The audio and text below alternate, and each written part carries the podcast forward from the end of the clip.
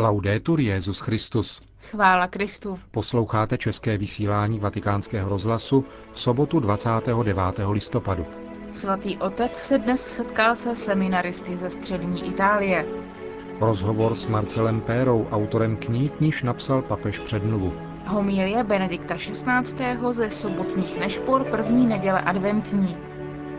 To je obsah našeho dnešního pořadu, ke kterému vám přejí příjemný poslech Markéta Šindelářová a Milan Glázer. Zprávy vatikánského rozhlasu. Vatikán.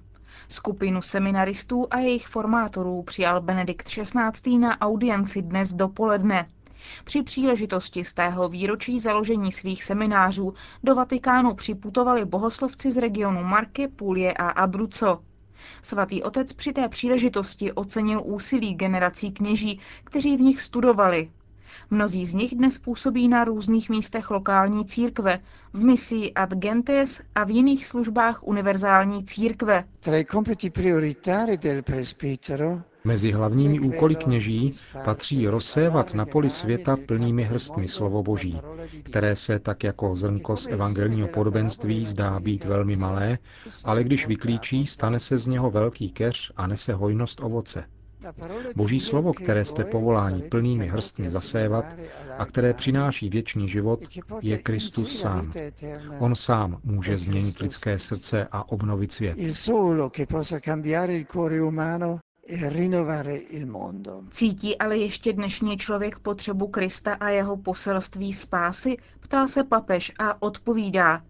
V současném společenském kontextu se jistá kultura snaží ukázat lidstvo jako soběstačné, chtějící realizovat své plány samotné, vyloučit Boha ze svých rozhodnutí. Klima je poznamenané racionalismem uzavřeným do sebe, který považuje technické vědy za jediný model poznání a vše ostatní za subjektivní. V důsledku toho hrozí, že náboženská zkušenost bude také považována jen za subjektivní volbu, nepodstatnou pro život. Dnes je jistě z těchto a dalších důvodů obtížné uvěřit, přijmout pravdu, kterou je Kristus, a nasadit vlastní bytí pro evangelium. Nicméně, jak ukazuje každodenní zpravodajství, dnešní člověk se při hledání jistot a v touze po pevných opěrných bodech často zdá být ztracený a obává se budoucnosti. Člověk třetího milénia, tak jako lidé ostatních epoch, potřebuje Boha a hledá ho, aniž si to uvědomuje. Je úkolem křesťanů a především kněží na tuto hlubokou touhu lidského srdce odpovídat, zdůraznil svatý otec a připomněl, že roky formace v semináři jsou především lety soustavného hledání osobního vztahu s Kristem, zakoušením jeho lásky, která se čerpá skrze modlitbu a v kontaktu s písmem svatým. Inspirací může být svatý Pavel, který po obrácení u Damašku neodstranil ze svého života to, co bylo dobré, totiž znalost Tóry, ale konverze mu umožnila interpretovat novým způsobem moudrost a pravdu zákona a proroků a stát se tak schopným dialogu se všemi a následovat příkladu božského mistra. Na pultech italských knihkupectví se tento týden objevila nová kniha filozofa Marcella Perry Proč se máme považovat za křesťany? Liberalismus, Evropa, etika, vydaná nakladatelstvím Mondadori. Studii uvádí list Benedikta XVI. adresovaný autorovi, ve kterém papež zdůrazňuje, že podstata liberalismu je zakořeněna v křesťanském pohledu na svět, už titul knihy někdejšího předsedy italského senátu se odvolává na tezi jiného liberálního myslitele, Benedetta Croceho. Proč se nemůžeme nepovažovat za křesťany? Autora knihy oslovil redaktor vatikánského rozhlasu Alessandro Gizotti. Kroče považoval křesťanství za jakousi fázi, za přechodný okamžik, období absolutního ducha, v němž křesťanství historicky sehrálo roli sice zásadní, ale v budoucnu mělo být překonáno. Podle Kročeho mělo být překonáno jiným typem náboženství, které nazýval náboženství svobody. Já jsem ale přesvědčen, že je tady daleko užší konceptuální souvislost mezi liberalismem a křesťanstvím. Prvním z konceptů, na kterých je založen liberalismus, je svoboda jednotlivce a lidská důstojnost. A to jsou koncepty typicky křesťanské. Jde tedy o společný původ. Proč se tedy dnešní liberalismus stal antikřesťanským a jaké důsledky může mít podle vás tato rezignace na náboženský křesťanský charakter? Pokud jde o Evropu, máme historické vysvětlení. Mnoho liberálů se často ocitlo v konfliktu s katolickou církví. Je to hořká skutečnost evropských dějin. V Americe k ničemu podobnému nedochází. Některé národní státy, Itálie, Francie, se konstituovaly jako takové v boji v konfrontaci s katolickou církví. Odtud má původ to, čemu říkáme antiklerikalismus, a ten posléze vyvolal další jev, který ve své knize nazývám laická rovnice, to znamená liberální, rovná se nekřesťanský. A to je chyba. Protože je sice možné vést historickou debatu o zásluhách a prohřešcích katolické církve v Evropě v době zakládání národních států, ale není možné takto diskutovat o důležitosti křesťanského poselství. Dnes už je to dosti zřejmé. Když se totiž řídíme touto druhou volbou, tedy přejdeme od antiklerikalismu k antikristianismu, tedy odpadneme od křesťanství. Přijdeme zároveň o ony vlastnosti, cnosti, ba samé základy těch svobod a těch práv, na kterých jsou založeny naše liberální státy. Evropa má ve vaší studii centrální místo. Evropa, která, jak říkáte, uprostřed snahy být otevřenější a integrovat do sebe nové podněty, přišla o svou identitu, o své kořeny. I v této věci nacházíte styčné body s Benediktem XVI. a v podstatě i s Janem Pavlem II. Ano, přesně tak. Všichni si pamatujeme, že Jan Pavel II. mnohokrát naléhavě mluvil, kázal a psal o křesťanských kořenech Evropy. Ani to nesmí být zapomenuto. Je to důležité, protože křesťanská tradice, která je platná od křtu Evropy, počínaje krizí římského impéria až do dnes, tato tradice je tím, co dává identitu a všechny důležité charakteristiky a cnosti evropskému člověku.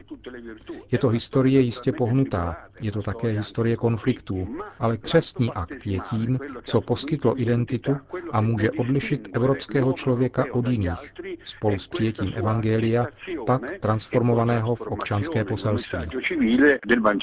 Říká Marcello Pera.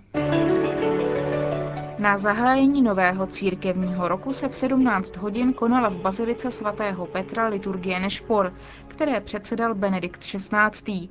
Podstatnou část jeho dnešního milie vám nyní přinášíme. Začínáme nový liturgický rok a vstupujeme do jeho prvního období, adventu.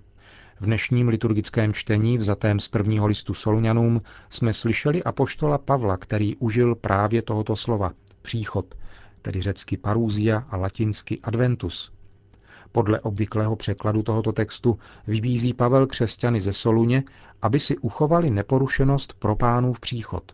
V původním řeckém textu však stojí během příchodu, jako by pánův advent spíše než určitý okamžik v budoucím čase byl jakousi duchovní krajinou, kterou se putuje už nyní během čekání, přičemž máme dokonale dbát o neporušenost všech svých osobních dimenzí. Právě to totiž prožíváme v liturgii. Když slavíme liturgické doby, aktualizujeme tajemství, a v tomto případě pánův příchod, tak, abychom v něm mohli tak říkajíc kráčet směrem k jeho plnému uskutečnění na konci časů, ale přitom již nyní z něho čerpat posvěcující sílu, protože poslední čas už nastal okamžikem smrti a vzkříšení Krista. Slovo, které zhrnuje tento zvláštní stav, kdy se očekává něco, co se má zjevit, ale zároveň to lze spatřovat a předjímat, je naděje. Advent je povídce duchovním obdobím naděje, a v něm je celá církev povolána stát se nadějí, sama pro sebe i pro svět. Veškerý duchovní organismus mystického těla dostává, tak říkajíc, barvu naděje. Všechen boží lid se vydává na cestu, přitahován tímto tajemstvím, že totiž náš Bůh je Bohem, který přichází a volá nás, abychom mu šli vstříc. Jak? Především onou univerzální formou naděje a očekávání, kterou je modlitba – jež nalézá svůj vynikající výraz v žálmech. lidských slovech, v nichž sám Bůh vložil a neustále vkládá do úst a srdcí věřících invokaci jeho příchodu. Zastavme se proto na chvíli u dvou žalmů, které jsme se před okamžikem modlili a které následují po sobě také v příslušné biblické knize. Žalm 141. a 142. podle židovského číslování. Hospodine, volám k tobě, pospěš mi na pomoc, slyš můj hlas, když k tobě volám. Má modlitba ať je před tebou jako kadidlo, mé zvednuté dlaně jako večerní oběť. Tak začíná první žalm prvních nešpor prvního dne žaltáře. Slovy, jež na začátku adventu dostávají nové zabarvení, protože Duch Svatý je vždy znovu nechává rozeznít v nás, v církvi putující mezi boží dobou a dobami lidí. Hospodine, pospěš mi na pomoc. Hospodine, pospěš mi na pomoc. To je zvolání člověka, který pociťuje vážné nebezpečí, ale je také zvoláním církve uprostřed rozmanitých léček, jež ji obklopují a ohrožují její svatost, onu neporušitelnou celistvost, o které mluví apoštol Pavel a která má zůstat uchována pro pánův příchod. V této invokaci zaznívá také volání všech spravedlivých, všech těch, kteří chtějí odporovat zlu, úkladům mrzkého blahobytu, rozkoším urážejících lidskou důstojnost i nouzy chudých. Na počátku adventu si liturgie církve znovu přisvojuje toto volání a pozvedá je k Bohu jako kadidlo. Nešporová vůně kadidla je totiž symbolem modlitby, plynoucí ze srdcích obrácených k Bohu nejvyššímu, jako zvednuté dlaně, jako večerní oběť.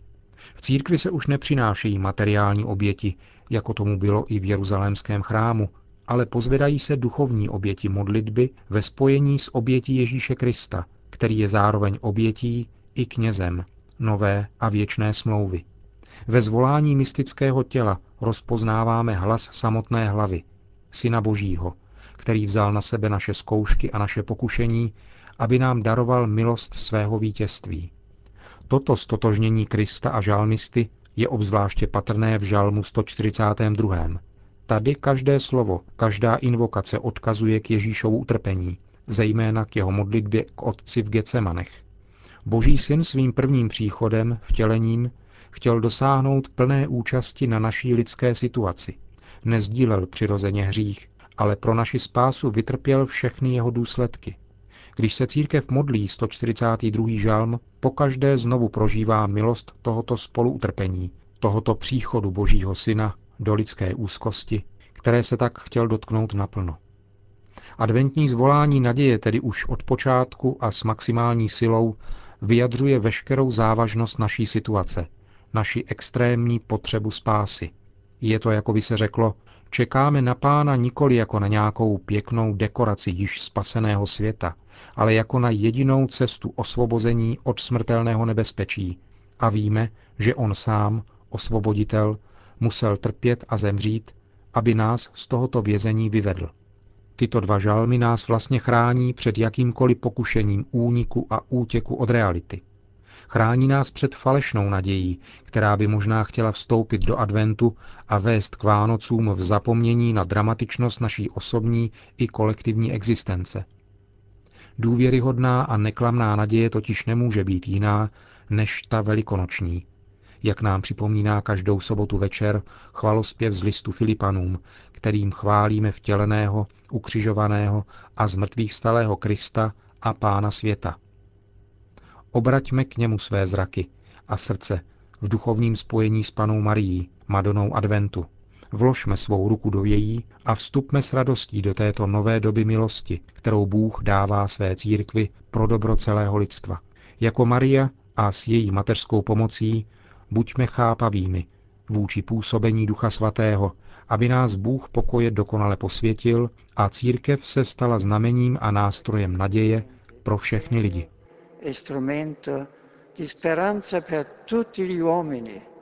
Amen. Slyšeli jste podstatnou část homilie Benedikta XVI. z dnešních nešpor.